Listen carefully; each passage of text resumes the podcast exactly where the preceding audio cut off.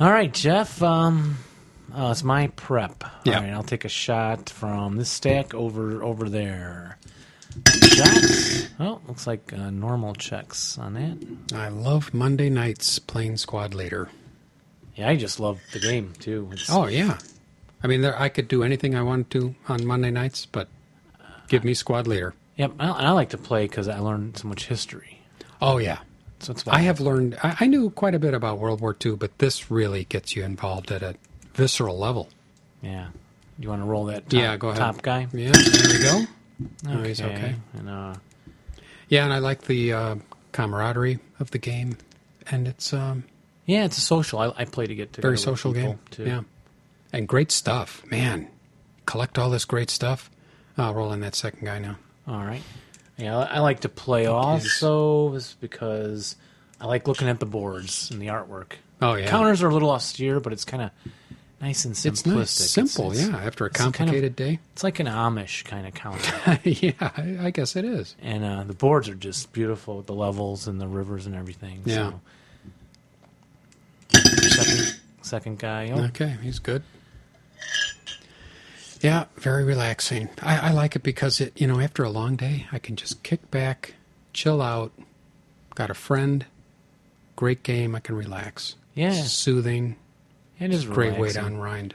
I'm gonna roll that last uh, Yeah. squad in there. Yeah, here we go. Oh, Boxcars.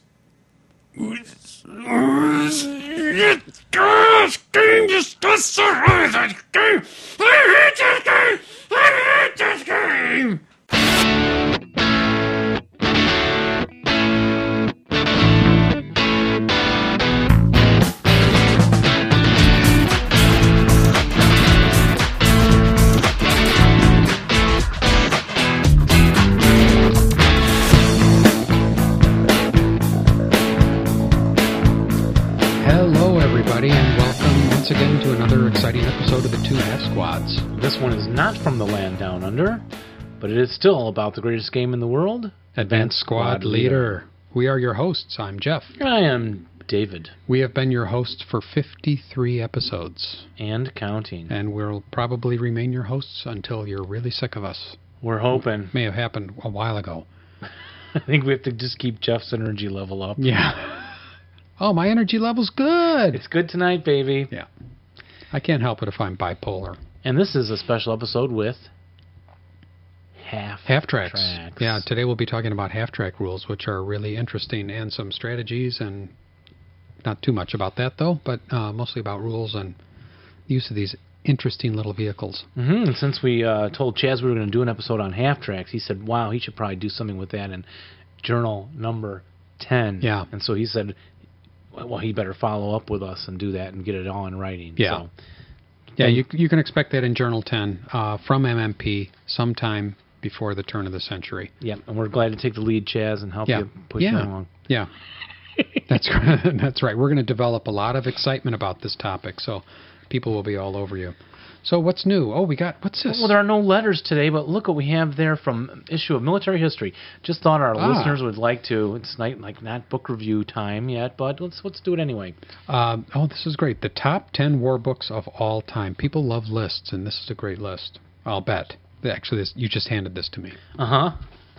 So, but I'll Uh, pretend like, oh yeah, this is a great list. Uh-huh. Now, listeners, th- guess in your heads, what do you think the top 10 list of all war books? Yeah, all think of time that. would We'll be? just we we will pause here. You can listen to some music or To the something. Count while, of um, three. Dave, Dave will serenade. okay, some you. music here. Dave will serenade you while you're thinking about the top ten.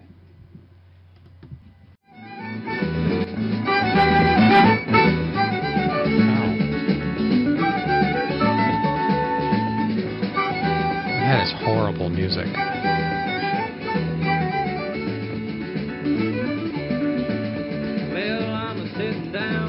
San Antone, waiting on that 8 o'clock train. Is this Marshall Tucker? Ah, Marshall Marshall Tucker Band. Yeah, the Marshall Tucker band. things ain't been quite the same. Okay, you've had long enough to think. Thank Jeff God. can't take any more. Thank God, oh my God, I used to be a big Marshall Tucker fan. Played all their songs on It- my come guitar. on, I it's had my guitar out in good. college, and I'd be strumming along. And, oh, Horribly embarrassing. All right, uh, the top 10 war books of all time. One of the things I love about lists is the controversy that they create. The, the people will be shouting and throwing things, no doubt. Uh, you guys in the chat room will be throwing things at each other from, you know, through electrons. So here we go. What do you think the first book is on the top 10 list? Did you look at the list? I did. And Were I you, got su- a- were you I got a- surprised? no, Did I you was get not. a couple right? Yeah, I, well, I got about three quarters of them right. Yeah. Not in the right place, but you know, in there. We should probably get a drum roll here. Brrrr. Uh, number 10, or is this number 1? They're really not in any order No, here. not so- really. Okay, so the Iliad by Homer. Der Iliad. There we go. Mm-hmm. Yeah, Der, Der Iliad. It's actually in German. It's a German book. hmm By Das Homer. History of the Peloponnesian War by Thucydides. That one I didn't guess, but hmm, I can Yeah. see why. I've I read can- that one. yeah. I've read them both so far. Yeah. I actually uh, knew somebody that read them in Greek, the original Greek. Whoa, Yeah, which I guess is much better. that's Greek to me. And um, I'm sorry I didn't read them in Greek because I read them in English and they I was bored. On War by Karl von Clausewitz.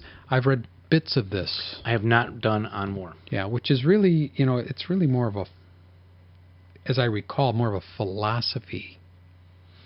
You And- know, Oh, than I'll jump in here. like the, the philosophy of war. the the chatters in the chat room are saying uh, "A Bridge Too Far, Longest Day, Stalingrad by Beaver. I love Stalingrad by Beaver.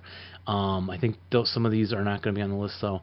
Uh, anything by Stephen Ambrose. Mm, there's too much by Stephen Ambrose to tell. And another listener has said, "Oh, Campaigns of Napoleon by Chandler." Yeah, I that don't one I think don't know. that's going to make it. And I thought I saw one that Art of War that's going to be on there. Sun Tzu. Of Oh course. yeah, I, I bet that's going to be in here. Uh, War and Peace by Leo Tolstoy. Yes, I have not read that. You know, um, I actually tried to read this a couple of years ago. It's my second time trying to read this. That's right, because I said I was reading Anna Karenina. Yeah, and um, Anna Indefatigable, Eric Eric Karenina, Anna Karenina, I think is the way it's pronounced. Anyway, I actually went so far as to take a class uh, about this at the library about War and Peace, Mm-hmm.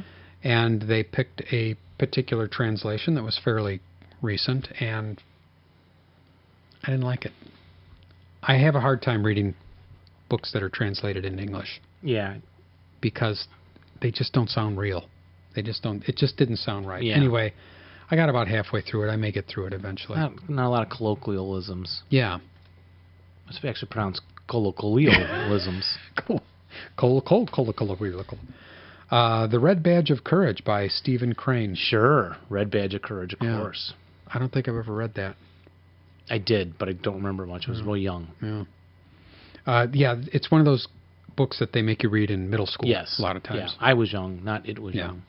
Uh, the Personal Memoirs of Ulysses S. Grant. Didn't guess that one, but I have heard that is fantastic. Guess who wrote that? it was a Grant. It's just, it's written by the same guy that's buried in Grant's tomb.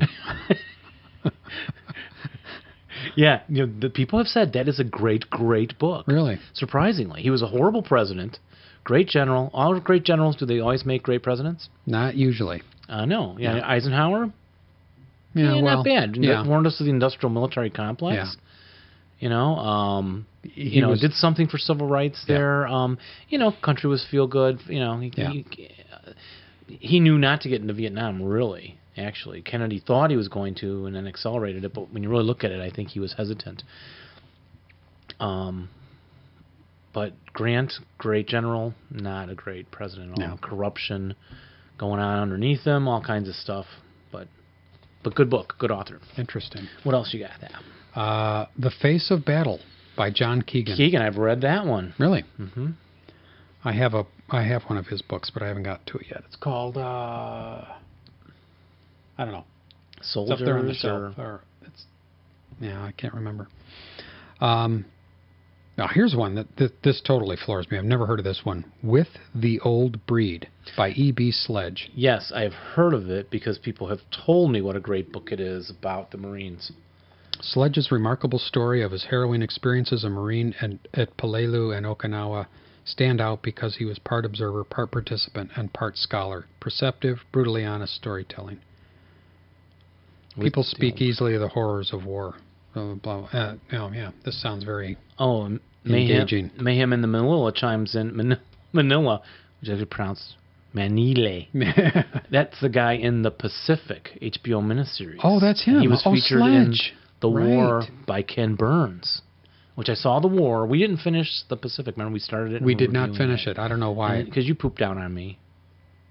You're you're supposed to call me, and then you, Robin watched it with you, and then I was like, Jeff, we're supposed to watch this, and you're Yeah. like, eh, it's just not so great. It's still available. You want to come over tomorrow and watch Oh, it all we- day? actually, I, Laura's working in it. Do you have the day off? HBO's free this week. I, I forgot if I'm I think. paying Timonen's house tomorrow or Okay. not, Well. but if I'm not, I tell the kids to go. yeah. Hey kids, I'll be back. Yeah. I also saw it in the store in the box set. Oh, uh, metal okay. box. They probably have it at your But- local library also. Well, okay, but uh, we need to spend more time together doing things other than this. Yeah. Uh, Battle Cry of Freedom by James McPherson. McPherson McPherson's classic stands out as a lucid, beautifully written, balanced account of the Civil War, from economics to politics to social consequences. Now, here, it, are, are you sitting down? yeah. I, Can't you I got see? to tell you this. This what? if you can't see me, look on Justin TV. Oh yeah. Oh yeah. Okay. yes, you are. Well, I thought maybe you were just short. Um, my wife Robin lately has been very, very interested in the Civil War. She's never had any interest in war before or particular part of history, but she's been watching all kinds of shows on the Civil War and she's looking for books about the Civil War. Yep, there you go. So maybe I'll start her with that one. Um, you know, and I don't want to push it. Like I don't want to wreck it No, don't don't like it. you know, I don't want. Oh, look, honey, I bought you 500 books. Study these. Uh, and then the last one is "We Were Soldiers Once and Young" by Lieutenant General Harold Moore and Joseph Galloway. Yep, and that was the Galloway. movie We Were Soldiers. Yeah. about Vietnam, that first battle at the Ia Drang Valley. Ooh, Right. Look at me go. You Oh, go, look Dave. at you! And the listeners chime in on the chat. It's um, of course they're saying you want Shelby Foote for the Civil For the War. Civil War, he was yeah. interviewed. You know him. And uh, Mark Morrison says his favorite book is Wake Island by David White and Daniel Murphy. Huh? You don't think of that as being uh, uh, it's not a huge thing about the war, but it'd be interesting to Yeah. see why he likes that. So Yeah, is that through all ten, or you got more? I think that's all ten. Um, and then there were. Let's see, there's another little list here because 10 just isn't enough. The next top 10 war books of all time. This would be like 11 oh, if through we had 20. twenty. Okay, run them off. All quick. Quiet on the Western Front. yes, right. Mm-hmm. From Here to Eternity. No. What? Yeah, Who wrote that? James Jones. I thought it was like fiction. Um, well, it is. I mean, it's about it's about people coming home from uh, about guys coming home from the war, if, if I remember correctly. Okay. And I, Yeah, I you're saw the right, movie you're right. once years and years ago, The Kane Mutiny by Herman Woke. Yeah, good movie. I actually didn't know that was about World War II. Yeah, the strawberries. Yeah. And they wanted the strawberries. Yeah, would you like some? Uh, I need little- marbles. Too. Yeah, some. The yeah. strawberries. Yeah. and, uh, Yeah. yeah. It's one of the worst imitations of Humphrey Bogart I've, I've ever been I was looking Proper. at you, kid. Yeah. Uh, the Civil War, A Narrative by Shelby Foote. Okay, there we go. Uh, the Forgotten Soldier by Guy Sager. Hmm, I don't know that no. one. Uh, Once an Eagle by Anton O. Uh, Myrer, About the airborne? probably. Written in 1968. I don't know. Hmm. Well, maybe. Once an Eagle, maybe. Keep going. Uh, Goodbye Darkness by William Manchester. Don't know it. Uh, Eisenhower's Lieutenants by Russell Hmm. uh, Wigley. Wigley, maybe. Um, A World at Arms by Gerhard Weinberg. And Patton by Carlo Dest Desti. Hmm. D apostrophe E S T E. I, yeah. I and hate those, it when I say those those next ten incorrectly. didn't run as familiar as the first ten, Yeah. did they? So interesting. I haven't heard of half of those, so they must be scholarly. Yeah, and uh, Matt's is saying read The Siege of Budapest by Kristen Ungary. Which actually, oh, and he does say, I was just going to say it's going to be a module. And he says, and it's great read. And now that the module's coming out, oh, it's up for pre order already. Oh, I got to get my pre-order in. Um, Festung Budapest. Yeah, we should read that book before we start playing those Yeah. scenarios. Yeah, that would be good of us. Thanks, Mods. Um, and Dirk says that Rick, Rick Atkinson's series on World War II is great. Now I've gotten halfway through the the first book, which is about the war in North Africa. oh, Follows up with uh, Italy and through that part, and then is the third book out? I guess the third book is out, or he wouldn't be mentioning it. I didn't know. So, probably. yeah. Oh. Well, that's a nice little instead of letters, do something a little different. Yeah, I like there. that. Good. Well, Jeffrey, you know what that music means. It's time for what's in the box. No. You mean box art review? Yes, Jeff, it's box art review. I'm so happy. All the listeners are happy. Look at them in the chat room. Look they're at all that. they're all clapping. Yay, it's box art review. Thank goodness box art review is on. We're saved. We're saved. It's box art review. And today, are you sure that's not too loud in the background? I guess not. it is now. 'cause- Yeah, you could turn the No, speakers it- down. Is over it there. or not? It's getting louder. Oh, those darn crescendos. Is that fine? I don't know. It's hard to tell. It's good. Okay. It's time for box art review. And look, So what box? What did, what have we got today? see that people in the chat room? Pegasus Bridge. Pegasus Bridge. I should pour myself a little brandy. Sure, you do that. Yeah. But first of all, give me your take a close look, Jeff, at the artwork there. Okay, Pegasus. Now this is a module that I do not own. That's correct. So Yeah. You've not seen the art before. So I, and I'm amazed actually now that I'm looking at it. I don't know why I never bought this. I know why. had something to do with uh, well, never, never mind. So yeah, this is interesting. Uh, it's a picture of a German soldier. He's in the foreground, uh, looking down the road across a bridge, and there are some uh, obviously Allied soldiers running toward him. So uh, interesting depiction here. How, how do you uh, what do you think of this, Dave? well, it's kind of dramatic image in the way it is set up with the action. What do you think of the brushstroke work? Well, it's kind of interesting because they they want to give a feeling that it's night and perhaps misty. It does kind of a good job. I mean, the whole thing is a bit uh, cartoonish looking. I, I don't say that's bad, but it's because I don't like to say anything's bad. Oh yes, you do. I know you. I- well, not on the air, I don't. you know, because the, the guy obviously does, knows a lot more about, has a lot more talent than I do with drawing. I could never draw this. I could draw stick figures, you'd, n- and you'd never know what they were doing. So. Uh, it's a little bit cartoony looking, but I get it. I don't know what the German, what kind of gun the German is holding here. That's either the, the largest revolver I've ever seen, or it's a flare gun. Not a Luger. Maybe it's a flare gun. Might be a flare gun. That's because it is at night, Yeah. and I, there may have been flares. I played them all. I'm sure there were flares. I just don't remember at the moment. Yeah. So uh, now it's interesting that because the German has his face turned away, and that is he obviously wants to remain uh, anonymous. Yes, he didn't wh- want to while be he was known. being posed. For That this. is correct. Yeah. Um, well, we noticed looking at it. I think I agree with you. It looks very a little bit rushed. Um, the artist on this, according to the credits of Pegasus Bridge, this was designed by Tim Bensent, Brian Youse, Youse, and Steve Peterson, and developed by Multiman Publishing. Cover, map, and game art by Kurt Miller. Can that be correct? The cover, the map, and the game art all made by Kurt Miller. Okay. Counter art, Mark Simonovich. Layout, Mark Simonovich and Multiman Publishing. So, I guess the guy that did the map did the cover? I guess Is there a signature there? I not. Tr- I try not Yep. to worry too much about that stuff. Yep. And so I think it does look a little more amateur than most of the other work that we've seen done. Yeah. And Now with the, compositionally, I don't know, he's kind of got the triangle thing going with the figures of the infantry. Looks historically accurate. You have the red beret. yeah. of the British commandos. And of course, the Pegasus symbol is from the British Airborne. Right. And again, you Okay. see the bridge there, and and our next work of art this evening, folks, is a bridge too far. Hold it up here for our at-home listeners. A bridge too far. Oh. This That's pretty. was painted by David Pentland. He had painted some of the other works we saw. So take a look, Jeff, at what you think of A Bridge Too Far.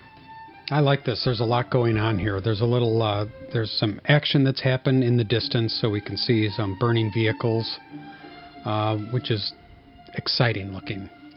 Flames leaping from them, uh, very nicely done with smoke billowing up. And uh, as the bridge goes into it, the vanishing point in the distance, we can see uh, other AFVs lined up there. And in the foreground, Allied uh, infantry crouched behind uh, um, a wall of some kind, and with the grenades out there, and the guy in the beret, and the various uh, camouflage helmet. I love this. I think this very attractive. That's a great painting, isn't this it? is a, this is a great painting. I agree with you. Yeah. And compositionally, there's no triangle per se, but the way your eye, when you know, when you look at a work of art, you always start looking on the left-hand side. yeah, And it begins to move your eye across left to right because you read left to right. And so as your eye moves, it picks up the men, the infantry, who are kind of in a little line. There's a little bit of a triangle amongst the men if you look closely. And then your eye follows them up off the road and you look down the road, as you said, to the vanishing point. Very good word, Jeff. You look off in the vanishing point into the horizon line and your eye goes off to the right side. Very comfortable. Hey, what's that with the music? get those guys off there. Stop it, you Moody Blues. Go back to the 70s. Ah, that's much better. Ah, that's better. Yeah, this So- this reminds me of a. Um, there's probably a word for it, but Artwork. well, World War uh, II. it's obviously not a landscape, but you know all those the, the great war paintings from hundreds Oh. of years ago where Yeah, they have just landscape a lot paint- going yeah, on. It's yeah. like landscape, which and so I don't know if you need to still follow the triangle when you're doing one of those. no landscape Yeah, it's things, not you too know. busy. Some of those get a little Yeah. too busy, like the Turners, those painters from Yeah. the turn of the century. Right. Yeah, doing these big elaborate. Yeah, and it's, I like it. The- Right. I think the colors just go well together with his hues and his tones. Uh, historically accurate to the detail on the paratroopers. Believe me, I've Yeah. painted a bunch of them in 15 millimeter. And it's a great job. You got your red beret there. It wasn't worn by all the guys. I don't know. And weren't worn by all the commanders either. Um, but some of the guys wore the red beret. and Just it's the stylish ones. It's cool. Yeah. And again, when you watch the movie A Bridge Too Far, uh, you will see all this action portrayed, and it's looks a lot like the game. Yeah. That was uh, where the troops, British troops, were up on the high levels, trying to fire as the Germans as they were coming across to take the other end of the bridge at Arnhem. And so that Nice. concludes another episode of Box Art Review. Always a pleasure. Now uh, we've never played any of these. No, I played them all with Dave Timonen. Yeah, years ago, probably. probably in those days when you got a new product you could get to it pretty quickly yeah.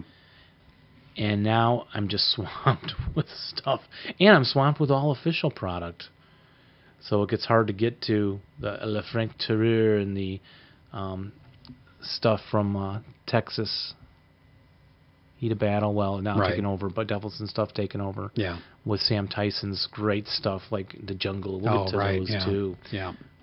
And we want to we want to remind everybody that we're still doing our contest, which um, is the write funny lyrics to songs, write funny ASL lyrics to songs contest, wherein you take a, an existing song, or you could write an original song if you wanted to, but that would probably be more difficult. Uh, you could write a symphony orchestra and hire the Mormon Tuberculosis Choir if you want to. I don't care. Uh, no, but actually, take an existing song, take out the words, put in your own words that include a lot of ASL references, and send them to us, and we will sing them, play them, or read them, or post them. But in any case, uh, you will get an entry into our contest with some very nice gifts. and maybe you need an example to inspire I think, you an, I think an example is a good idea. And these lyrics were written by Uh, which one do we have here? What song? Run Through the ASL Jungle. Go run through the ASL jungle with lyrics by Dennis Donovan.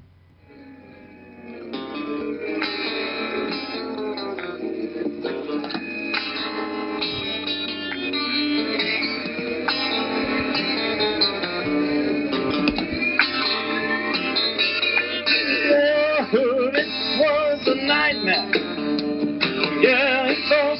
true. They told me fear the PTO, cause the Japs are on the loose. Better not see it in the jungle. Better not advance into the jungle. Better not stray into the jungle. Why you'll get ambushed to see? Thought I heard it rumbling, playing a night rules game. 200 Yankee guns are loaded. The sergeant cries, take aim. Better not see X in the jungle. Better not advance into the jungle. Better not stray in the jungle. Why you'll get ambushed to see.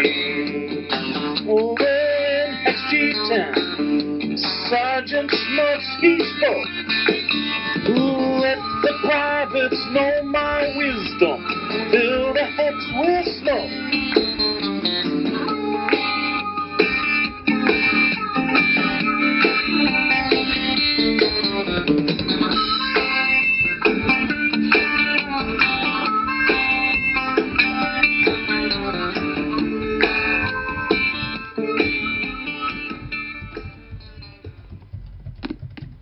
Wow. Well, that That was very well done, was Dave. a bit of a nightmare, wasn't it? if we lived on a higher floor, uh, I would throw myself out the window. But I live in a basement, so you could I throw don't live in the yourself, basement, but we're in the throw basement. yourself up the stairs. Yeah, I could. Mm. That was very well attempted, though, Dave. Well, let's I mean, hope. I don't know who that was. That Tap Squad singer. The- the- One of those guest singers we keep getting in. somebody um, we pulled in off the street. We offered him uh, half a sandwich and uh, a place to sleep for a few minutes if he would sing that song, and he did. No, that was a that was a good effort. Yeah. a little tough sometimes, you know. s- Not everybody has the right, uh, you know, exactly. The words don't lay out. Yeah. Sometimes. Try and make your words Exactly. fit, ladies and Yeah. gentlemen, when you send these songs in, so we don't have to rewrite them drastically or cram the lyrics Yeah. into the things. Anyway, I'm looking song for. I'm contest looking ending forward when? to uh, our, our contest is ending July 31st. I'm looking forward Hey. to a couple of entries by George M. Cohan. That would really be good, That would be really especially since he's dead. good. Yeah, it'd be quite. I think a lot of people would pay attention to our show. Dave, you know what's interesting? Is that stuff that sneaks up on you sometimes when you least expect it. You know what, I What? mean? Well, like, what's in the box? Whoa! It's time for another. What's in the box? We just have a fun filled episode this time. What, and what is in the box? What is it? It's This is unopened. Taking my Ah, teeth It's to always it. one of my favorite things. uh, what is it, Jeff? It's Action Pack 7. ASL Action Pack 7 Pack number seven. from the our friends at Multiman And Publishing. are, are we going to review the box art on this, Jeff? No, I don't think we should bother. No, we won't bother. Taking Yeah. the photos and kind of Yeah, it's just uh, no, no, not worthy of this show. Oh, fire in the garbage can behind you, Jeff. Um, I'll take that bacon. box, bo- what's in the box? ASL Action Pack Seven. Well, here you go. Why don't you take a look at some boards, Jeff? Are they the funny style boards? Yeah. Some kind of funny shaped boards? Or are they the normal boards? These are normal boards, Dave. They are. Yeah. What number's your board? Uh, I've got 61 and 62. And I got me here in number 60. Wow. They just keep coming out. What if, what's going to happen when they run out of numbers? There, we're gonna all quit buying them. We're gonna have too many boards. Ooh, you go ahead first, Okay. Mr. uh, Jeffrey. Board 61, uh, very nice. Got some, it's all terrain. There are no buildings on this board at all, but a lot of elevation going on here. So there's some, uh, uh, looks like there's some gullies, hills, second level hills. Uh, not sure about this area. Grain. It's- It is grain. I'll say, oh, so grain gr- growing Going up across, the hills. Yeah, going across several hills. So there that's must a be little terraces different. or something in there. Yeah, I haven't seen that before Oh, terraces. Yes. probably some terraces. I don't know. Um, now, what about this area? Is that a depression? That is a deep. No, it, if it's you're feeling depressed, This is- take some Prozac, Jeff. Okay, here. Let me show it to our. That is a valley gully. No, it's a valley so Yeah, low. it's a depression. It's a negative one level. I see it. You have it up there. Okay. Okay. Yeah, so you can see that dark green area there, tho- those are the valleys. So that's nice, and uh, no, no buildings at all, and just one, two roads kind of meandering through there. So uh, that looks nice. I like that. It's got a couple of little uh, interesting bits over here. I'm not sure how these would be played, but in G5 and G4 and then over. You know, take a look at this area right here, Dave. How that's played? Yeah, so you mean in it's terms like- of level? I, I guess oh, okay. I they guess leave a it's just- gap there's a between- gap in the grain. To show you which the level difference, yeah. I see. Right. Okay. You wouldn't play the gap though, because it still co- it's not a. Oh, that little line. And then some Oh, hedges or th- something They're along there. delineating the yeah. Uh, they're delineating the uh, crest level. Okay, crests. Okay. Wonderful. Yeah, it's not a path, right? Oh. Very pretty board. Wonder who designed this. That's new because well, these boards. Looks like Jackson Pollock maybe designed uh, No, it this doesn't one. look anything like Jackson Pollock. We'll have to Okay. keep doing box art review for you to Yeah, I learn your guess so. artist, Yeah, I sir. guess I don't know much. What it- you want me to do? Sixty-two. Uh, well, the the map design was by Don Petros, the great Don Petros, and Tom Rapetti. And the map art. How come we've never Charles interviewed Tom Rapetti? Kibler. I don't know, or Yeah. Petros, or Yeah. Kibler. Or Kibler. we probably should grab if we can. Yeah. Yeah. But we have a lot of work to do. Yeah, I mean, everybody on this whole we need to build up our Project. reputation. this whole project, we've interviewed Chaz, Pete, Schelling, Rosnero Design, and into the play testers.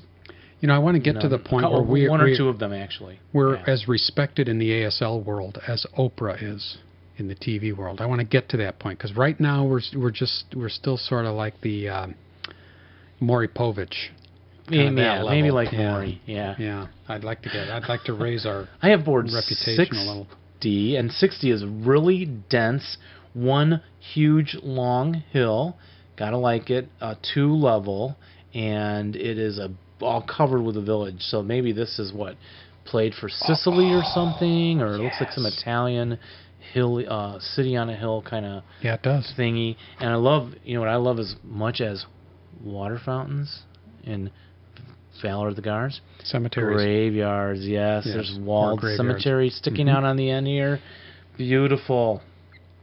Uh, but totally packed, one long hill. Great. I think it's a great, you know, as Yeah, much it's as you very think attractive. they have everything covered sometimes, they really don't. No. There, there haven't been a lot of hills Yeah. covered with buildings like this Yeah. and a lot of multi hex buildings. Really dense.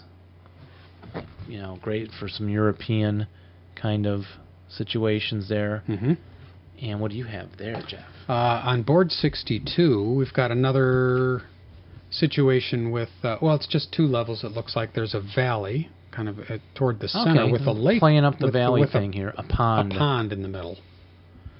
Doesn't even cover one whole hex, so it's uh, it's actually quite small. A couple of roads meandering through there, some buildings, uh, just little uh, gatherings of buildings. I'm not sure. uh, You know, as I look at this, I'm not seeing any particular countryside. This could fit a lot of different areas. Yeah, you're then right. there's some woods, some grain, some shrubs. Pacific. Some shrubbery. I could see that as a l- Pacific with a lot of jungle, Mm-hmm. kunai, a depression area, and some. And notice the buildings are a lot of multi, uh, a lot of uh, several buildings in one hex. It's kind of set up like huts. Yes. So maybe that would be a It nice. does look Pacific huttish. there. And then these little uh, interesting grain. yeah, multi patches in one Yeah. section. They look more cultivated. Yeah.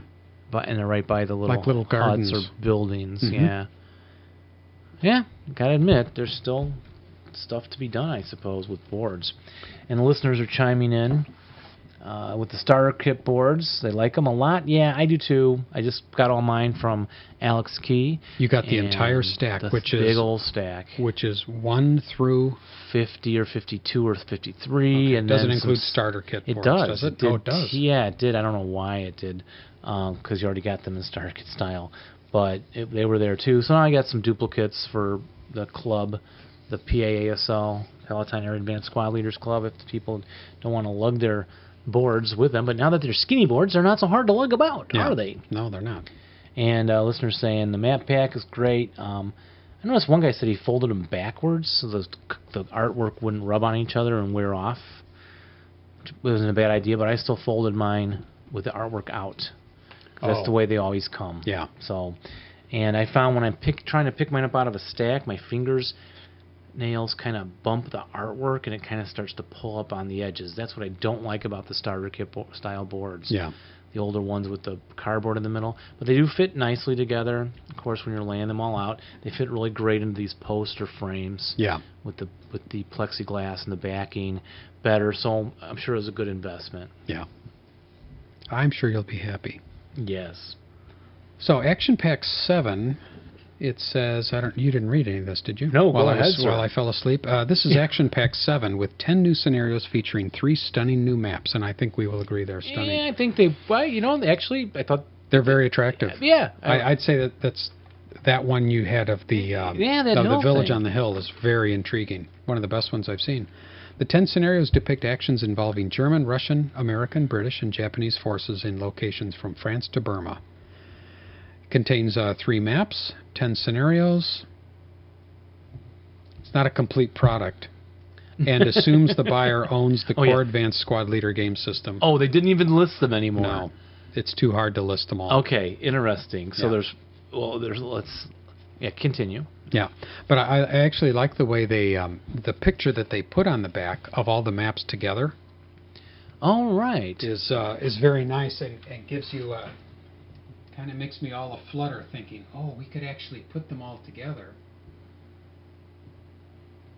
and create quite a nice scenario. So I don't know if th- we'll have to look if there's a scenario in there that uses all three maps at the same time. And you know, I forgot to say that in the uh, Journal 9, that there were, in last episode, I forgot to say this, I believe there are desert games in here. Oh, really? Desert, yeah, there's new desert board scenarios. So if you, you know, are looking for some new desert action, the Journal 9 is the place to go. I suddenly remembered an idea for a comedy bit. Oh, well, tell me later. Okay. Tell me on the air? Tell me about that scenario you have instead. All right, hold on a second. I Well, gotta, also I it gotta had fix some- this in my head. I'm sorry, Journal, Journal 9 also had some Valor of the Guard scenarios. Oh yeah. Okay. in Got it. it. Uh, okay, you want to hear about these scenarios? Yeah. Okay, um, I got uh, scenario AP69, Uncommon Misery. Takes place in Burma, Potsangbaum, Bam, Burma, uh, May 7th, 1944. I'm sorry, may I interrupt and correct myself? You may. Uh, Journal 9 didn't have those desert scenarios. Okay. I think they were in the Out of the Bunker pack, but I don't promise that to anybody. Okay. I don't have that with me. But I remembered in this all this cool stuff I got from Anska, I know I saw three new desert scenarios anyway. You just got overwhelmed when you got all that I did. stuff. It's- Did you? It's overwhelming. Did It you is. call Laura and say, Laura, look? And did she patiently uh, share in your excitement? Well, she kind of asked about the boards, and I kind of explained that I already had them in a different format. Yeah. and she wasn't too pleased. well, then why did you buy them again? Yeah. Because these are thin. Yeah, because these are thin. Now they're all the same color, honey. They all match. It's sort of like uh, the movie companies coming out with their different versions: the Blu-ray version, the DVD version, the director's cut version, Extended the, un- version. the extended version. They're getting your money. Um, it's okay. Sorry, go ahead. That's why we love you, Dave. Yep. Uh, Uncommon Misery, AP 69, the British against the Japanese. And uh, Japanese have some, uh, this looks fairly simple, uh, five and a half turns, some Japanese, a couple of, um, with a couple, three leaders, uh, machine guns, some AT guns, and some foxholes, which are fun, against some British. And the British have a couple of tanks here. I can't quite. I gotta get some better glasses. I can't Yes, quite you read do. which AFVs have they have on these. Oh my gosh, I can't see it. Sherman might. Uh, I don't know. Um, but what they need to do is the British win by amassing uh, victory points, normal victory points, and control some buildings. and this uses board 57 and 62. So 62 comes in with this pack, but if you don't have 57, you're out of luck. Sorry. That's why you need the core system. Yeah. Uh, just looking in the SSR just to see if there's anything s- especially interesting here. No, next. What do we Mhm. got? Well, I have Odd Angry Shot, AP68, Australians. And last show was from Down Under. And the Japanese. Uh, Australians have to clear out the Japanese from the entrenchments. I like that. It's a little bit of a different rule. Board 61. I also have 67, Cherry Pie. The British win by controlling Greater Nick of 30 buildings. And this is in Sicily in August, and there's board 60. Yeah, what did I first say when I saw it? S- looks like Sicily. Yes, you did. And there it is. I got a picture of it in here with all these buildings going up that hill. So that is definitely a needed. Very Sicilian. I needed I board. suddenly have a taste for spaghetti. And this one's got quite a few counters, but Yeah, here's a much much longer scenario, um, much bigger scenario. Sons of Slava takes place in Poland, July 1944. This uses an interesting configuration of board 61 and board 2B. Board 2B came with uh, 2B uh, the was with the last- Decade of War yeah, action pack. Right. Okay. It's one of them funny looking boards. Yeah. Um, seven and a half turns, Germans against the Russians. And uh, I like this because there's some minefield in here, and I like this because I never play minefield, And they're fun. and I'm looking forward to getting some minefield action in here. But um, pretty much it's a it's a um, contest of getting victory points and exiting uh, off the board. The Russians must exit more victory points than the Germans have left. So, seven and a half turns, lots of counters. There's some very good Russian tanks going in here. Uh, ten tanks. Oh, and cavalry. Eight cavalry units. Mayhem, Always fun. Mayhem in Manila chimes in from the chat room that he hates minefields Oh, because yeah. he's always running into them. yeah, I hate that yeah, too. if he was placing them and watching his enemy hit them cr- crossing the street, he'd love them. Our neighbors have minefields, but they don't bother me. well, except when your dog. Remember, your dog went into the minefield Yeah, and he I know. lost the poor thing. Yeah. I have Cat's Cradle AP66, three boards, but it's 1357 and 60. German, Russian, Cherkasskaya, Russia, 1943. Pete Schelling, so could be good. And I have, uh oh, BAW drop. It has parachutists in the picture. AP65. Huh. Japanese win a game in by amassing more victory points than the British. Each supply counter is worth one victory point to the side, which possesses it, and each hut hex is worth one. And that's board 62. Is that the only thought had hexes or huts on it? Yes. That is the one. Yeah. And it does have uh, parachutes. Cool. I like paratroops. We will do a show on that, but a lot of people don't like them. But I do. Paradrop. So maybe it's just supplies being dropped in. Yeah, five British parachute counters will enter via airdrop, and uh, and then there's a, and so then you have to retrieve those. Uh, but uh, that would be cool. That would be neat. Yeah. that's really different Yeah. who designed that. That is Ian Percy. Haven't heard of him much before. Yeah, I've got uh, that last one that I read was by Ian Percy also. Now, here I've got AP 71, Head in the Noose. This is by Chaz Argent. And, um, you know, it's interesting. I'm still getting over the idea that squad leader isn't all just about killing more the other guy. Yeah. You know, just killing. Right. You, you Yeah, really like- do have to pay pay attention to the victory conditions. Like- Let me like- just read the victory conditions. yeah. Oh. Go, go, go ahead. The Germans win a game to end by amassing greater or equal to eight victory points. Each building controlled on board 42 is worth a number of victory points equal to the number of road hexes to which the building is adjacent. Mm-hmm. Yeah, it just sounds. You know, I just want to shoot guys. You can't though, I know, because they I they know. pretty well have to do that. What's funny? Yeah, I know. No offense, Dave Timonen. I know you listen to every episode, but when Dave reads those, i- you know, seriously, I'll pretty much get that pretty quickly. The Germans win by amassing greater than or equal to eight, each building. Yeah, had it actually didn't 42 sound too. That was my second time reading it through. It didn't sound Equal as bad. to the number of road hexes to which the building is adjacent. I've really trained myself to look at a, the road, look at the adjacent buildings, and so on. But if you misread that, yeah, Yeah. you're, you're in trouble. But this is a nice uh, arrangement of uh, n- a nice array of American versus German.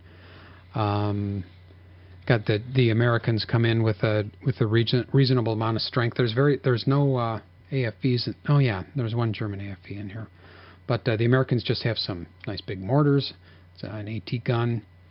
Uh, the Germans have uh, one tank, and then otherwise just some uh, troop uh, troop carrier.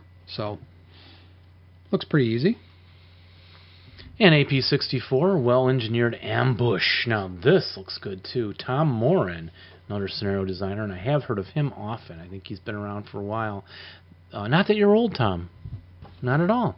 Uh, the Axis win by amassing 35 combat victory points, and it's only five turns, board 61. That's the new. Is that the jungle one, Jeff? 61 there? Uh, sorry, yes. No? The hill one? Straight hills, yeah. The two hills. The two hills. with the, a lot of the grain. uh, no buildings. Yeah, and it's because it's oh, it's Tunisia, so they probably have some special rules going there. Uh, F.5 is in effect. All grain is scrub prior to setup, place of bra- blazing wreck and OX. And you have, oh, yeah, it looks like a deserty one. You got these British carriers, lots of them, kind of like half tracks, but I don't think we're covering carriers today. We probably should have. Carriers Hmm. and half tracks Mhm.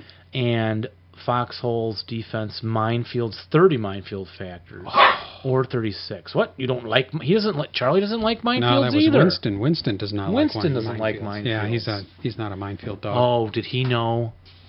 Um, Fido when Fido went into yeah, the oh, minefield yeah, of your yes, neighbors. Yeah, That's why he doesn't like them. yeah. And I I'm have the sure that's Nutcracker AP63, and this is boards 32, 62, 61, 2. It is uh, set in Russia. The photographs wide open, December 41, and it's pretty cool too. So there's only one Japanese scenario, in here, I Scenario. guess. Just this one in Burma. Yeah, I have Russian. Oh no, I have I have the others th- two. Remember the Japanese with the Oh, oh, oh. British there and the it is, pear okay. drop. Okay, so there's three. Yeah, and then the one with the Australians. Okay. And my last one is uh, Guns for Saint Barbara. This uses only board 60, which is your hilly one there. Takes place in Saint Barbara, Germany, 24th November 1944. Oh, this this City Hill one The is City in one. Germany. They're Yep. using it. Yep. Hmm. Uh, the American 95th Infantry Division, upon being relieved from its mission at Metz, was tasked with making the first crossing of the Saar River.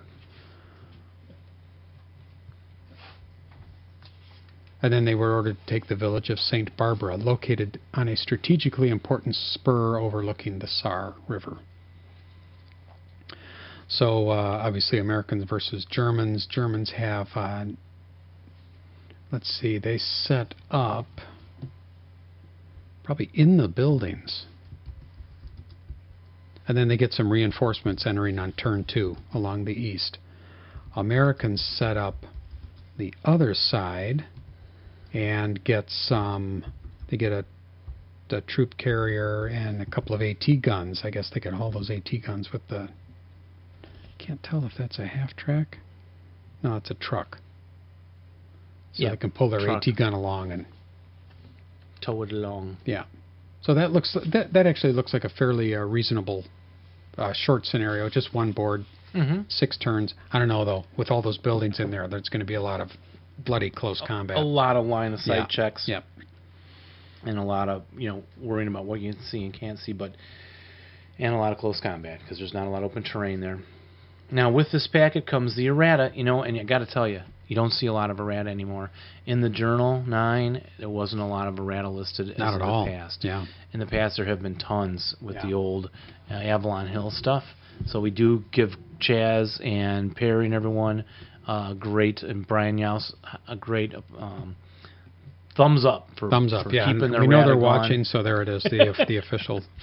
But there is one errata, but it's already in the Only game. one, wow. Well, so far. But Think it- of the paper they're saving. AP seventy two guns for Barbera, Barbere, Barbara. Barbere. It's in Russia, so it's Bere. It's in Germany. oh, then it's Barbera. Bob blah blah blah. And the VC changed the EXC to read. What's the EXC in the victory condition? Oh, the Yeah, the exception. exception. Duh. AFE must- Dave. Duh. Duh. They, they must be uh, AFE must be in a road hex. No, AFBs and bypass must be on a road hex side. That's the change. Cow. No, seriously, that makes a difference. And here's the victory conditions. The Americans win a game. At, we, we should do a show on the most ridiculous victory conditions. Ever. A contest. a contest. yeah. Write funny victory conditions. start a new contest Okay. yet. Yeah, not yet. We- Don't. hey, I still want him to put a caption to that picture of um um did you fall asleep? the guy that's oh, Scott Holst. Scott Holt. Did you post it yet? On No, the- I can't find it. I sent it. I emailed it to you. oh. I downloaded it from the. There's a way. Oh, to you download did. It. You yeah. figured out how to. You'll have Let's get to show me that how. posted tonight. You gotta Yeah. have. We gotta have that on. Yeah, that's so funny. All right. Here's the victory conditions. The Americans win at game end if they have any combination of greater than or equal to two unbroken non-crew multi-man counters and or non-recalled M4A375W MT with a good order inherent crew in any level 2 hexes on or east of hex row N, Okay. Again, excluding AFVs that are in bypass that have to be in a road hex. except exception. Ex- You know, you could, excluding you, you could almost you could Amphis and almost bypass must be on a road hex side. you could almost write an article on the victory conditions on this. you could. So this was this was designed could. by Chris Olden, and you know what, Chris, you're either very smart or, A little bit crazy. or a little bit crazy Little and cruel. crazy. 'Cause That's it's, cruel. It's not that When you sit and look at the board, that's what you do with a partner opponent. You p- get them out. I know. You read it. You point to it. we never do that. Well, that's because they're easier. Well, Victory no, it- conditions. we're we're always just let's play. Come on, we got come on, we gotta get going. Let's go, we gotta play. It'd No, be we always great if we read the- took we took we should take a couple of hours and really prepare. I do that before you come. I know you do.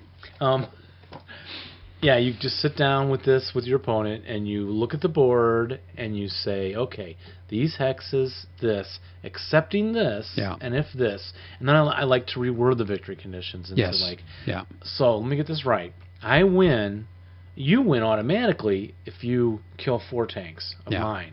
But if you don't do that, I win by taking this road and whatever. So, I think you should win automatically if you just kill everybody on the other you, side. you typically well, you know, there's is there are there yeah. some where you yeah I guess there's some no, where you don't. There's a whole special rule for that. no really Yeah, it's the BBV. You know how all these have a BBV right that we never use. right Well, look, it's not on here anymore. no they did in um, there were some scenarios where they were including all those I I think some of the desert All scenarios the old no no no no. This is if you lose too many of these opening up points. Like it, they add up the points for the right army. Yeah, it's a special rule where you have Oh. to track. So if you lose like sixty percent, you automatically lose oh whether you're the attacker or the defender or whatever. Oh, I'll have It to has look a- that up. Yeah, it's a special rule. People don't like to. BPV. Use, well, I that's what think that's what Oh, Dirk is Dirk helping says me in- out. yeah Dirk is helping us out BPG buying power value No, it's the basic point. I mean, I don't know what it Oh, is, yeah. but Dirk will tell us more yeah as we go to our next segment. yep So that was What's in the Box. that was a good one thanks for bringing that And since last show, we had nothing but silly interviews with people from down under and and uh, w- what we've been playing lately, and some ridiculous songs, uh, and some silly letters from listeners. We didn't have any good content. No strategy. no strategy No good knowledge. No teaching. rules, right? No rules. So let's get to some rules, shall we? what are we going to talk about half tracks half track Half crack. Half crack. so Affleck is looking for a new voice Right after this You know. break. Let's talk half tracks. Half tracks. I don't know what got me on this idea of doing half tracks, but I thought it would be interesting, and it was. And the book I read was quite fascinating. Tell me about it. Well, it talked about the uh, evolution of the half track, which came about after the tank, because you know in, in World War One, as they were experimenting with tank warfare and finding out that it didn't work exactly the way they wanted it to work out. You know, the way they envisioned it was all these big tanks rolling out and just fighting each other, and they sort of didn't take into account the fact that infantry could very easily run around these tanks and throw stuff inside of them and and you know otherwise play mayhem with these seemingly indestructible machines. And so they realized that it was very important to have infantry supporting tanks. To go with those To go with them. machines. Right. Now, part of the problem that they had with that is that because of the the amount of mud and you know terrible terrain conditions that there were, it was very difficult for horses and very difficult for wheeled vehicles to get around. And so the half track was sort of came up, come up with as a method of being the best of both worlds in that it could provide good transport for infantry, and yet it could work in all kinds of terrain that wheeled vehicles couldn't handle. And so that that's basically how it came up. And the uh, the first versions, at least in the United States, had uh, sat about uh, eight eight soldiers, I guess. in The original versions, the M3 or was it the M2, kind of light armor. Um, and then they made larger versions that would hold up to 12. They put a uh, uh, mounted machine guns in a pulpit area where the um, the squad leader could sit and work the machine gun. They ori- they had originally had it on a pulpit? skate. Yeah, they called it a Did pulpit. he have to give the sermon from there? I think he held his arms up like this and said, "Look out! I'm going to shoot." Uh, but they had machine gun mounted on a skate, um, a skate rail that went around the edge uh, for a while, but that didn't work out too well. so they mounted it on a pulpit, and then they experimented with a lot of different, uh, you know, lighter artillery, mortars, and things like that, that that could also be mounted on the half track. But you know, essentially, it was a very good way for um, soldiers to travel along fast enough to keep up with armored vehicles, um, get through all the terrain, but it al- also contained their kit so that they had a place, they had stuff to sleep with, you know, because an army is more than just guys fighting. It's guys also that need to sleep and eat and rest and all that stuff. So the half track could carry all that stuff. Also provided some some protection for them. Not always the greatest. The armor wasn't always the thickest, Yeah. you know. Um, so that was a little bit of a problem, and and there was a lot of controversy about them. You know, some generals just thought, nah, that, that's you know, they're death traps. We're not going to do it. And others were contrary and said, no, these are great. They're, they're going to get the guys out there. They're going to provide some protection, and we can see that in squad leader. They do provide some protection.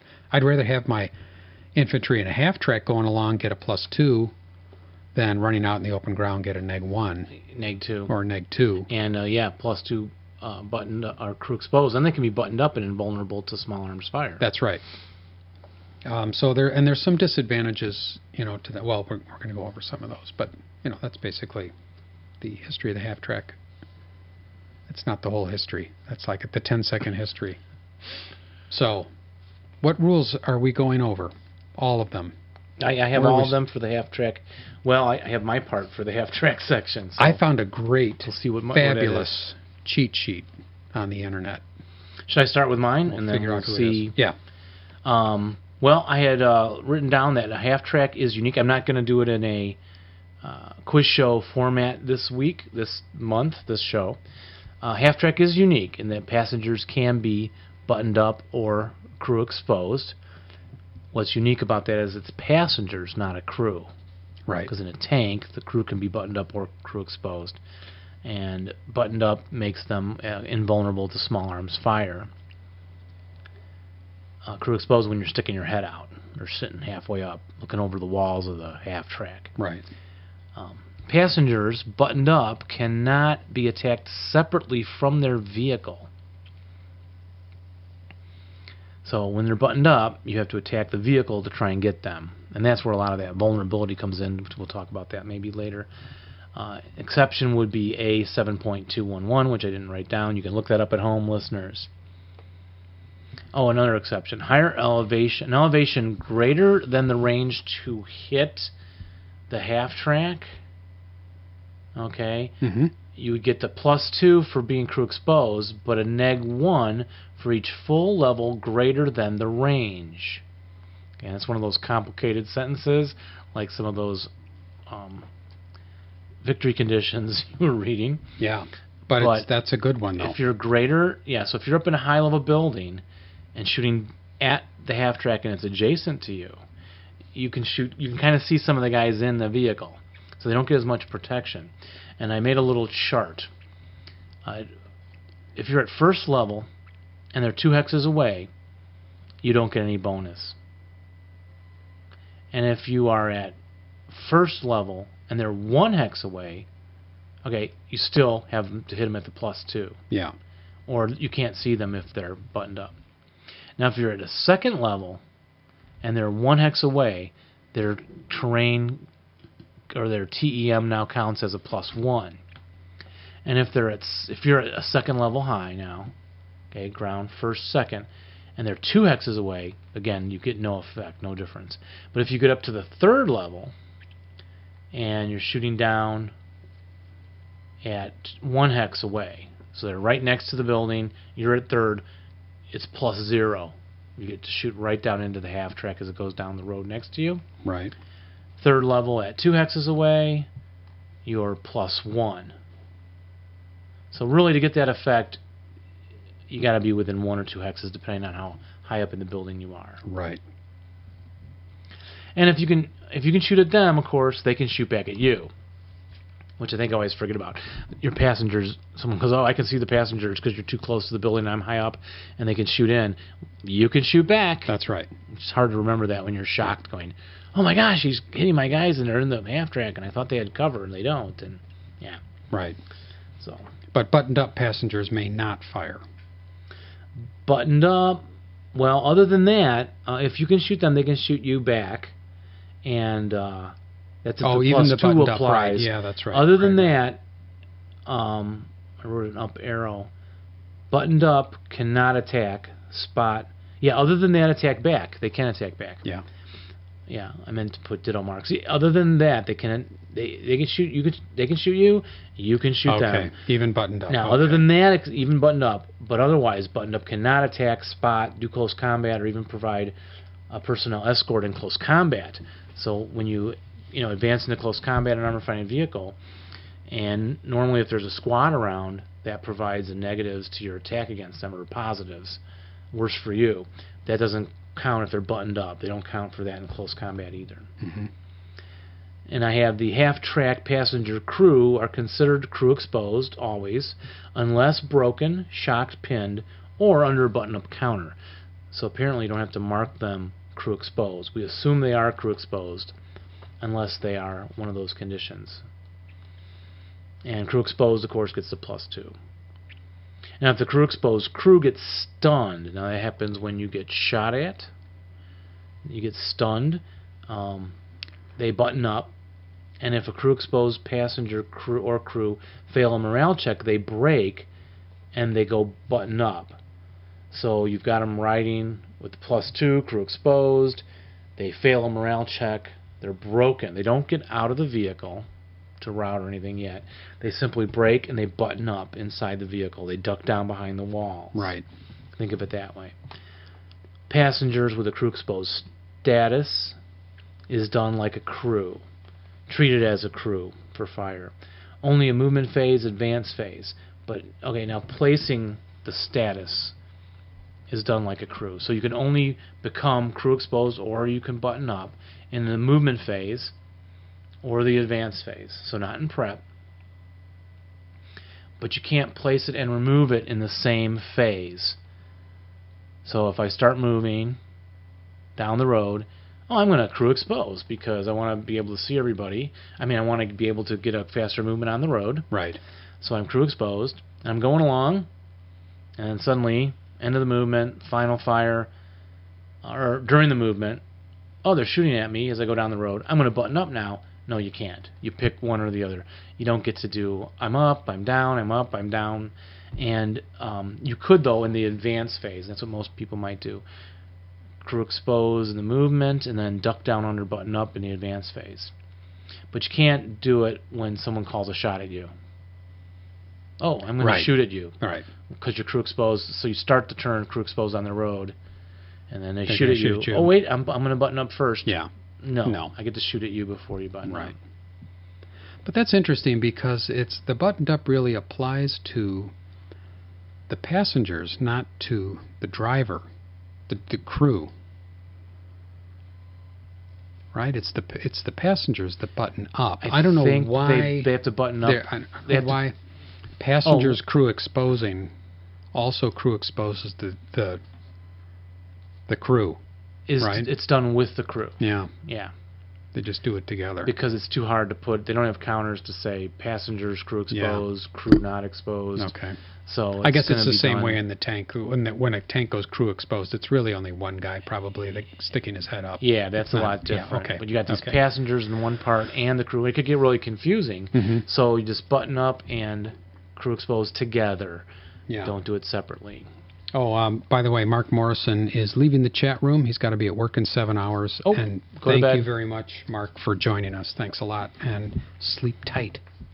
Yes, We're glad we could indeed. tuck you in. And for passenger fire, oh, you use the when you button up, you use the counters without the turret on them. They have the special counters that show a little like a box with dudes hanging out of it. You don't put Yeah. on the, the turret counter. Right. and passenger fire. So your men are, are crew exposed. They're going down a road in this half track with a plus two. It's kind of like being in a wooden building, and they can shoot. Well, it's halved for moving fire, bounding, or it's halved in the advanced fire phase. But it's not half for mounted fire. So there's a thing with a um, truck. You'd be halved for being on a truck and halved again for moving. Not true with the half track just half for motion, moving or bounding fire. And um, the cool thing with the support weapon of these things are that you can remove the support weapon when you're abandoning a vehicle. So you can stop the vehicle. The, the passengers and crew can abandon it. They jump out. They leave it alone. They they leave it, and they can take the weapon with them, if it's and it's in its dismantled form, if possible. Yeah, if there is one. Machine gun ATR. Mm-hmm. The machine gun has the same or less firepower as it did in the vehicle. So if you have a, let's say you're a German and the firepower or your wh- I mean, whatever the pi- firepower is a three and your army doesn't have a three firepower machine gun only has a two then when you take it out of the vehicle it has a two firepower Yeah. um, you can re-enter now and put that weapon back in. So the half track can move into position. Guys can jump out, take the support weapon with them, and then do some fighting. And if they have to exit the board quickly, you put them back on the vehicle with the weapon and put it back as per rule 5.42.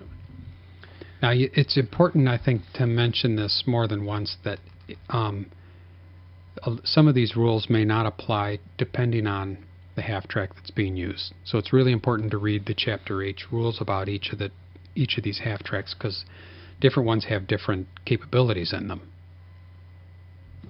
Yeah, Right, and I so- didn't look so at those at all. For Before this, so- instance, um, j- just going back, Back on what at- you're saying, yeah, go on, ahead. on one of the German ones, I'm gonna get get the light going.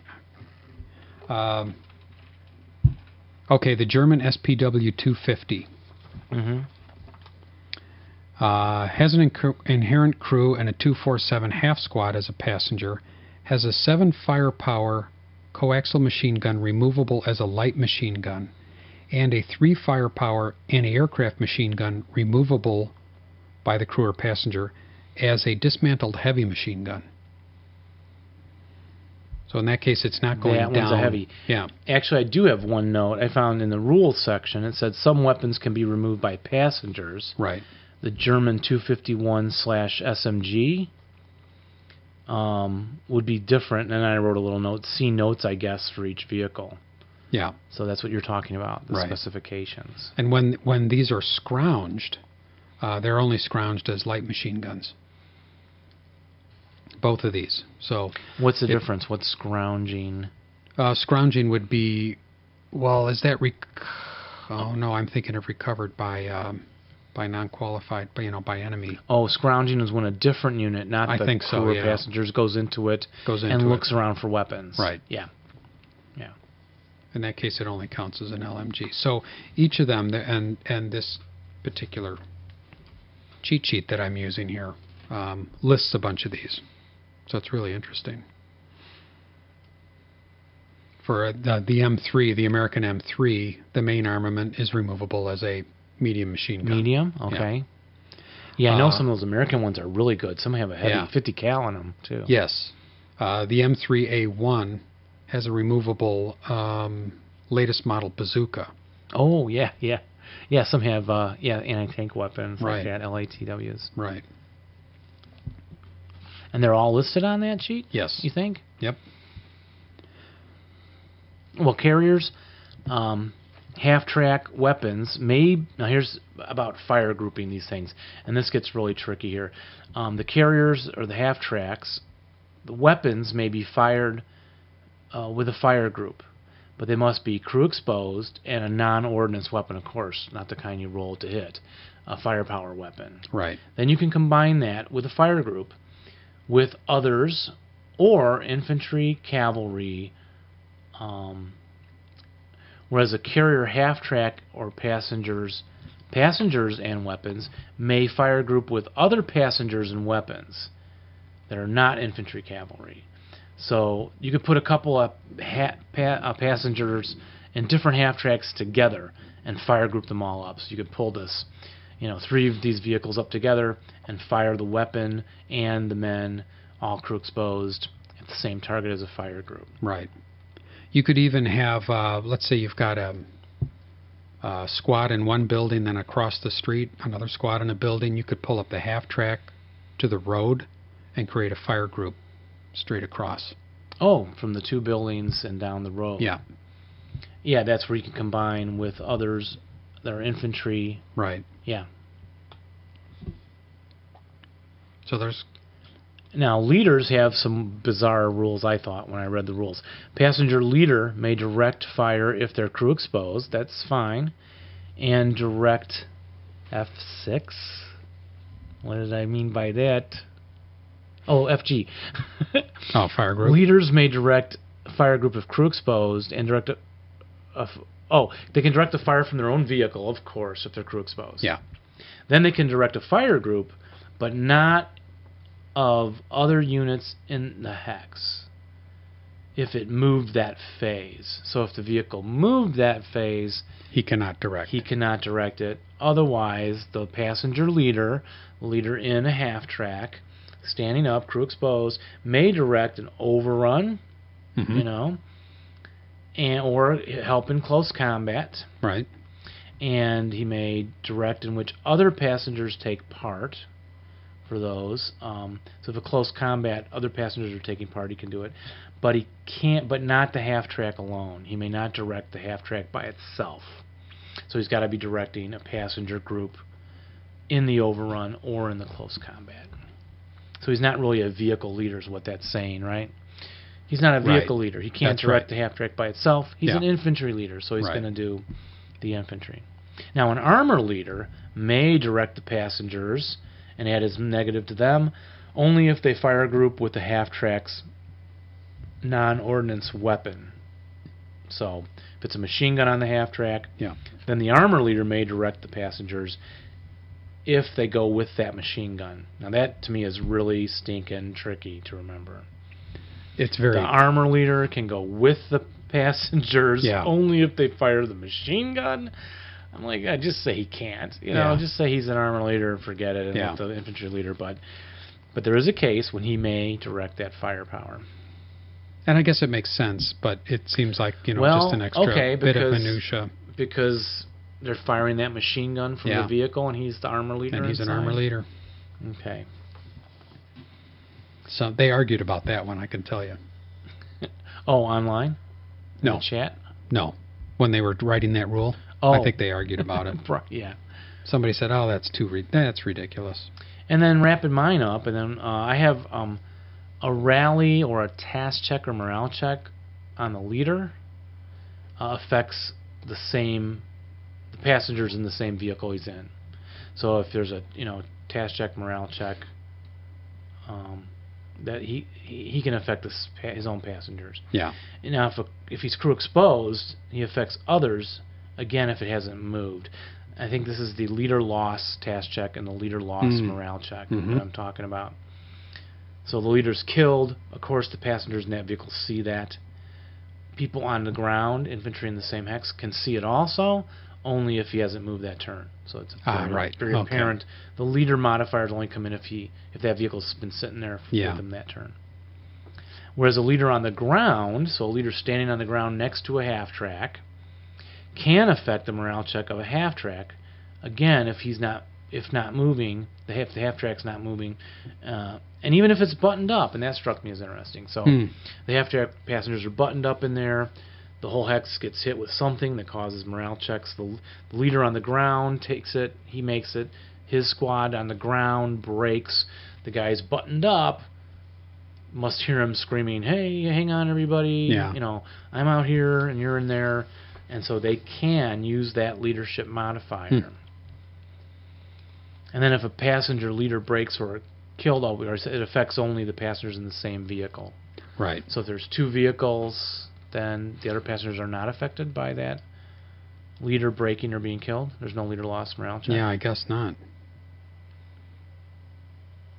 And then if you're buttoned up in there, the passengers are DM if they just got shot at. And then they rally phase comes. They stay in the vehicle, right? Apparently, from what I'm understanding, and they take the DM off. Well, if they get hit with an ordnance hit or anything that can possibly inflict a normal morale check, like the normal rule is, right? You shoot at a building, you can inflict a normal morale check on a target even if they're buttoned up, you treat them as crew exposed for that purpose. So they're buttoned up and Ah, vulnerable yes. to fire, Right. right? Small arms fire. Right. Yet I take a 21 shot firepower with infantry on them. Yeah. If I can possibly inflict a normal morale check when they're crew exposed, they s- count as being put under DM still. So, so it's worthwhile to okay. shoot at them when they're buttoned up. Don't think, oh, they're invulnerable to small arms fire. Yeah, you're not going to break them. I mean, you're not going to make them um, casually reduce because of getting hit again when they're broken and failing a morale check. But you can DM You them, can- and if you that's can DM. important, Okay. l- lay the fire onto that half track Yeah. or an ordnance hit. Yeah. And that's all I have, Jeff. What else do you see there? Well, I'm working off this uh, cheat sheet. I think there are a few things on here we haven't covered, um, and if we did, then that's then we're covering them again. But um, for abandoning, a crew can abandon a half track by expending all the movement factors, um, but the vehicle may not have been moved or fired, and they are then considered infantry and subject to first fire non-assault movement. Yeah, we didn't During cover what it costs to Yeah. um yeah, abandon, what that actually means. Right. So the whole movement factors, place them underneath the vehicle, right? Right. Um, now, th- now, this part, there was a little bit of confusion for me on this part, uh, which is about loading. Okay. So I'll read this. Half track must be stopped, uh, may not move in the movement phase prior to loading. That makes sense. Correct. They're going to load. It's got to start off in that phase, have it, you know, it's stopped.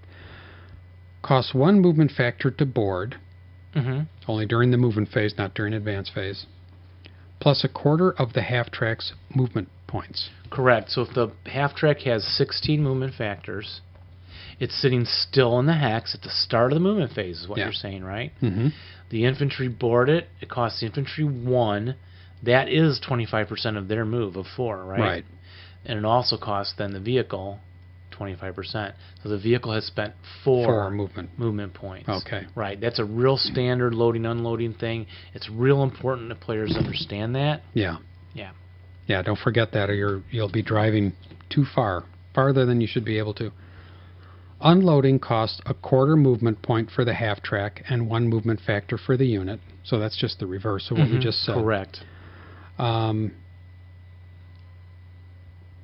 considered to have spent one movement factor for every one quarter movement point spent by half track.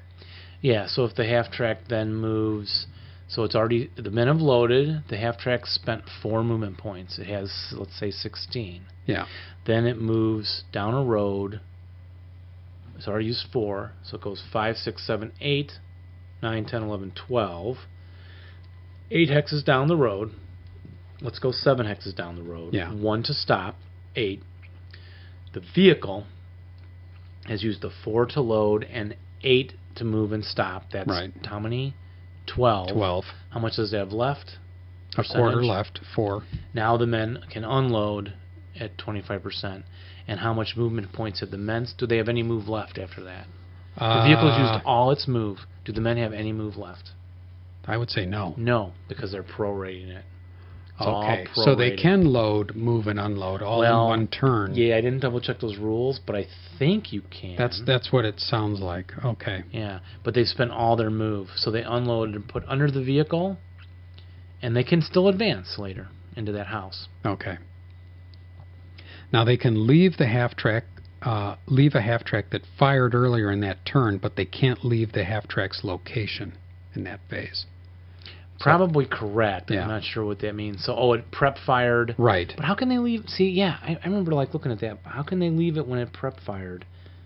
Because Well, it the half can't move. the half track prep fired. oh, the men didn't. then the men didn't. Oh, so they can. So then in the So they can movement, leave. unload, run into the woods, and then advance into the next woods. yeah, Sure, but they okay. can't, so they have to stay in the half track's hex. Oh, okay. It's saying, okay, they can unload. If the half track, fi- so if you're going to prep fire half track, those guys can get out, but they can't go anywhere outside oh, that okay. hex. Now see, that's tricky. I would just Yeah. say if it preps, well, it's probably a better rule. Yeah, fire the little machine gun, men hop out. Yeah. Then the men advance. and you know, and they're gonna, it's gonna be risky because they get uh, first fire non-assault movement applies for loading and unloading. Okay.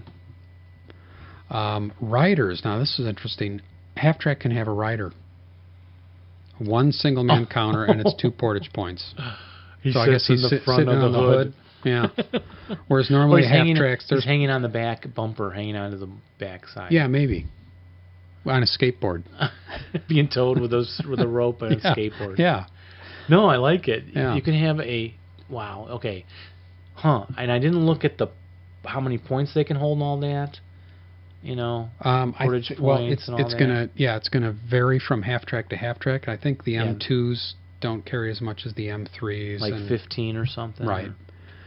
And a, and a squad counts as 10, portage 10. points. A half squad is five. Yeah. And, And, you want um, that leader and that LMG to go with them, Oh yeah. but there's no room with fifteen. Um, So if he's a passenger, well, if a single man I'm sorry, if counter, he's a rider, a single yeah, if he's a rider, you can only put one. But if he's a passenger, you can get four single man counters correct? Because and they zero equal, portage points. they equal a half squad. They sit on each other's laps. I oh, guess. there's zero portage points. zero. Uh, there's zero portage points. Yeah. Okay, so I could put in my full squad and a half for 15, throw in four leaders. Can I throw in machine guns? Do you know? Is that chart say that? doesn't say. Okay. So I wouldn't think so. Well, portage points weren't in the rules I, that when I looked Yeah. at half tracks, unless I assigned it to you, then Yeah. it should be on that chart anyway. But go ahead. Okay. Um, not sure if we covered this. Passengers may remain in the half track even if broken, even if enemy units are adjacent in the same hex or vehicle is moving towards an enemy unit. Say it again. Passengers may remain in a half track even if broken, Yes. even if the enemy units are if there are enemy units adjacent Mhm. or in the same hex, or if the vehicle is moving toward an enemy unit. So this is the one case where you can be broken and move toward enemy units. Yes, and you got to Yeah, that's really important because you're gonna. When I remember playing half tracks, I was looking for ways. Well, do these guys bail out? Do they? They're broken. They have to route. Do they leave the vehicle and run away? Um, no, they can stay in it. They They, can can, stay stay, in the vehicle. adjacent, and they Yes. can move toward enemy, trying to get to safety. I would Yeah. guess. But And they can route under the vehicle. yeah, they- That's they- considered now, route terrain. The route is straight under, right? It's a That's one right. move beneath the vehicle. If they want, they don't have to. If they want. Yeah. That's right. Unless they do have to, though, if the inherent crew is eliminated, breaks, or abandons the vehicle, then the broken passengers must route beneath the vehicle. Okay, so they got guys So if the with cruise them. gets out, they got to get out. okay, that's kind of like the rule of letting them, making them button up or crew exposed together. Yeah. So right. if the crew gets out, it has to be together because there's no way to mark it Right. I don't know, but that okay. Yeah. I got it. Okay, let's just go through uh, combat. okay, for passengers. Firepower is not halved for mounted fire for armored half tracks. It is halved for bounding first fire, bounding fire, uh, bounding first fire. Okay, so firepower is not halved for mount as mounted fire in armored half tracks. Correct. I covered. I did cover that Yeah, for the okay. firepower. Okay.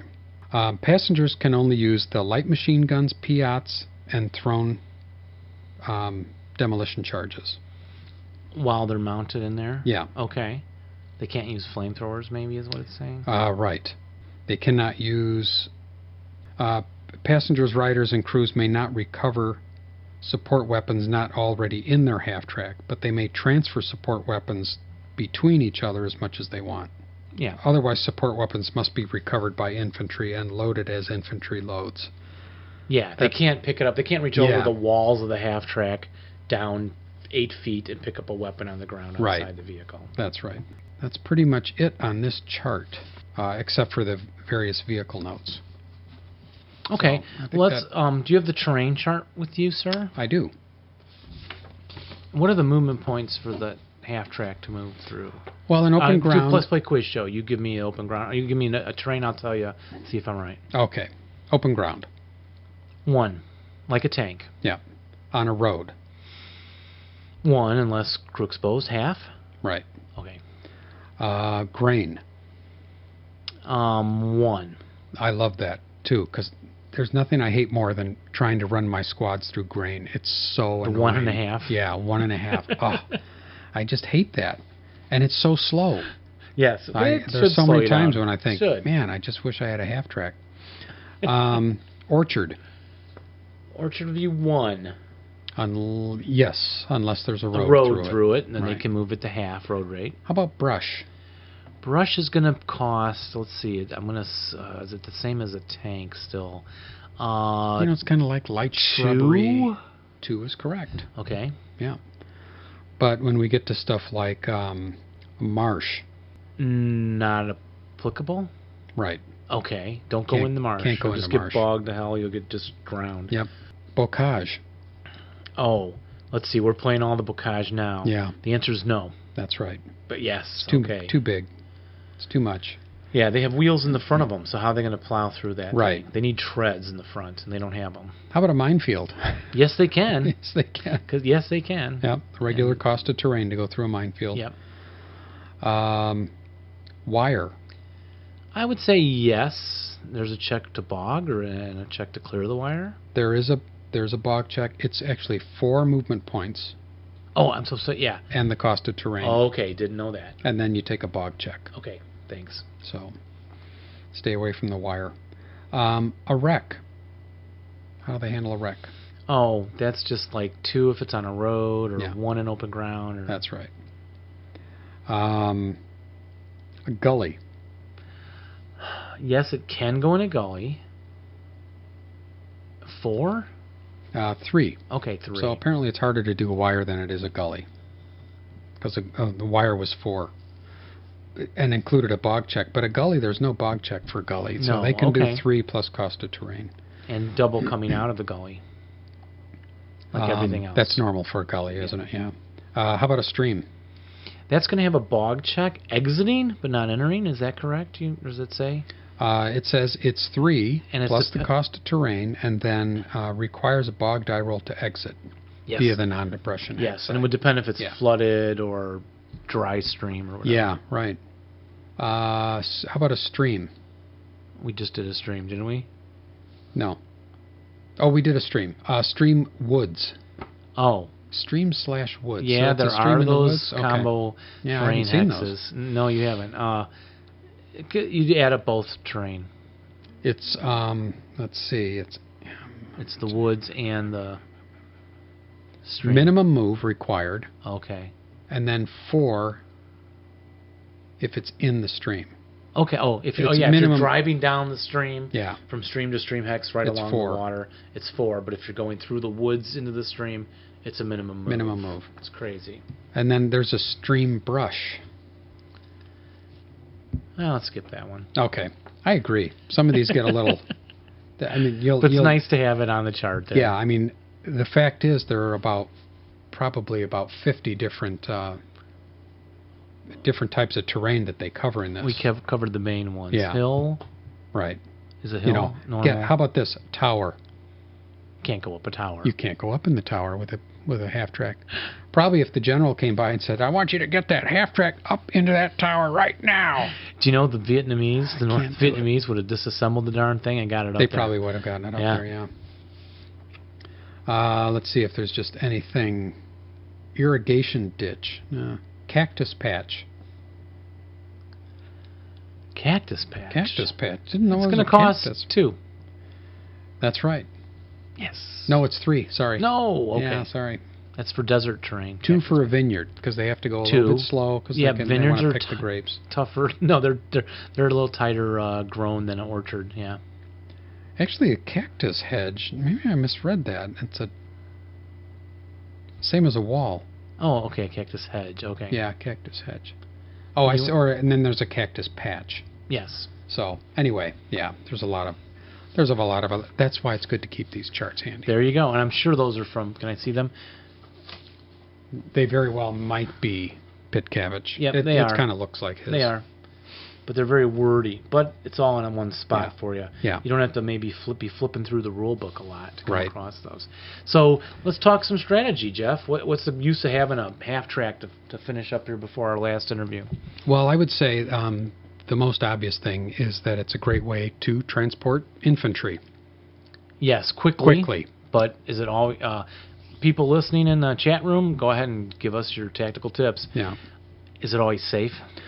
Well, uh, it it's a balance. I mean, they're, they're certainly not invulnerable. To In fact, they're vulnerable to all kinds of you know incoming? anti tank and all kinds of incoming fire. So Yeah, they're really exceptionally vulnerable to mortars because they're open topped. right. So you look at that uh, OBA to hit chart used for mortars. It's negative for open top, negative for small armor. So very, very vulnerable to mortars, folks. So use your mortars to knock out your enemy half tracks. Yeah.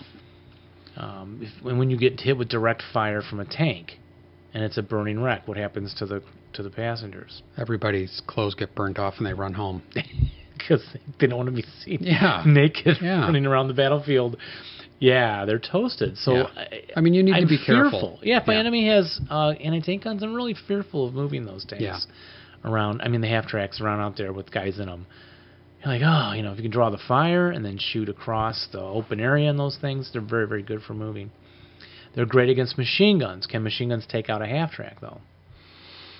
Uh, yes, they can. Yeah, remember in the uh, With the um, the chart, there's Right. an MG section. It's like a four or less. So right. if you have an armor of four, one, the enemy needs a three or less to kill you. But I've I've seen it happen, and I've killed opponent um, half tracks with machine guns. hmm Of course, the zero armor is going to be even worse. Yeah.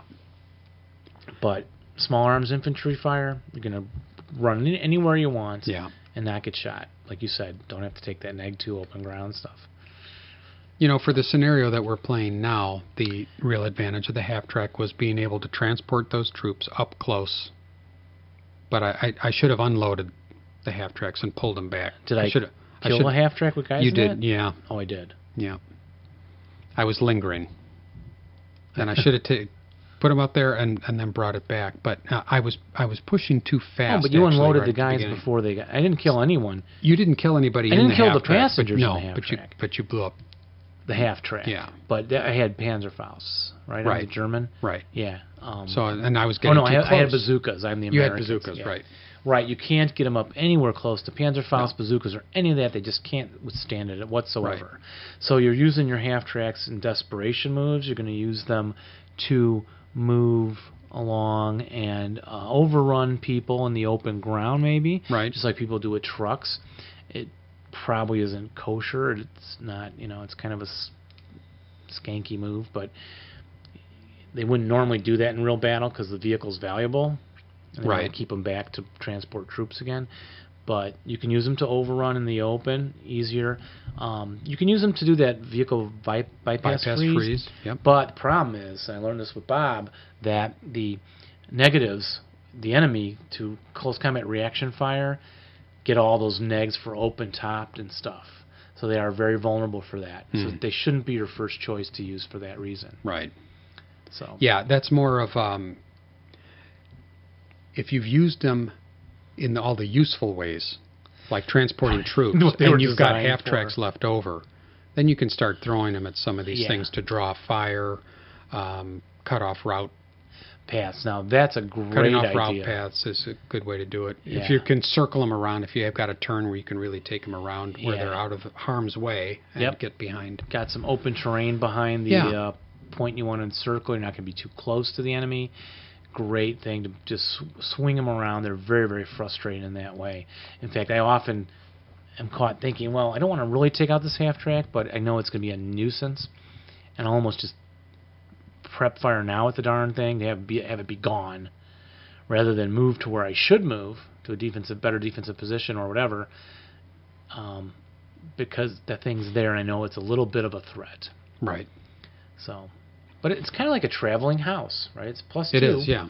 It's really not a ba- so even going crew exposed, it's it's really I wouldn't hesitate to go in a house, but interestingly enough, I kind of sometimes I hesitate to crew expose. I guess I have the Yeah. option of being invulnerable, which shouldn't matter. If you normally would just get in that house and fire from that position, then go ahead and crew expose and start firing away. Right. And the other thing they're useful for is, um, you know, you abandon the vehicle and take the weapons. Yeah, And they're actually some of these half tracks have very good. weapons. Weapons, And I again, especially the Americans. I think a Yeah. lot of them have mortars. Um, so really, they're all lined up as the same kind of vehicle, and then switching out the armament to make them the different types a lot of the time. Right. Um, yeah, absolutely. Pull out that machine gun and then move into that building. It's rare you get a chance to get back into the vehicle, but you can. So if you have to exit points to win, if it's Yes. a longer scenario, you have, may have time to move in, unload, take the machine gun, fire away, long range shots, break some of the enemy, Mm-hmm. send in your other force, and then reload those boys and take them on up in that half track very rapidly off to the side. Yeah. So, Yeah, in the scenario that we're playing, the one the one problem I ran into was that the road was the road. There was a burning wreck in the road. I couldn't get my half track through. I, am sort of I'm sort of It's- locked up on that one well, side of the it'll, board it'll because cost some, but because there's bocage which I can't go through, and I have a bazooka right there. and there's a bazooka there. Plus there's a burning wreck in the road. Yeah, you can get through it, but it Oh, I costs can, more okay. movement points. Oh right, It costs a lot, and then I know I have a bazooka guy right there too. Yeah. So he's very vulnerable. So Yeah. you may want to pull back yeah, or save him for that last turn when you want to draw off a lot of enemy fire. You know, again, the last turn desperation stuff Yeah. using all those vehicles that way would be really good. So I'd say that's a pretty good overview of the half track. That's a pretty good overview. I'm sure Yeah. we missed some things, but it's a good start. yes. Chaz said he'll cover the rest in uh, issue 10. Yeah. He'll see if he can find any flaws. So I'm sure he'll have a hard time. So uh, that's it for half tracks, and we're checking in in the chat room. Everybody's been chatting as they're we've been talking. a lot about beginner uh, helping a, or n- a, a newbie come along with some tip, tips like of course don't stack and all that how to move from starter kit to a full asl good job guys push Yeah. them along and dirk says go to desperation morale and get any cheat sheets and those i think some of the ones we looked at tonight Yeah. that's picavage's again Right. Thanks everybody for listening. We do appreciate Thanks a lot. you, every one of you, and thanks everybody in the chat room for sticking with us. That was really fun, and uh, we'll do this again next time. so in the meantime roll low And rally well, but, not when you're playing us Bye everybody. bye bye Yeah, I wanna do more. Yeah, I wish they had more. Like, I haven't seen it. So, somewhere. oh, I'm sure. They built it.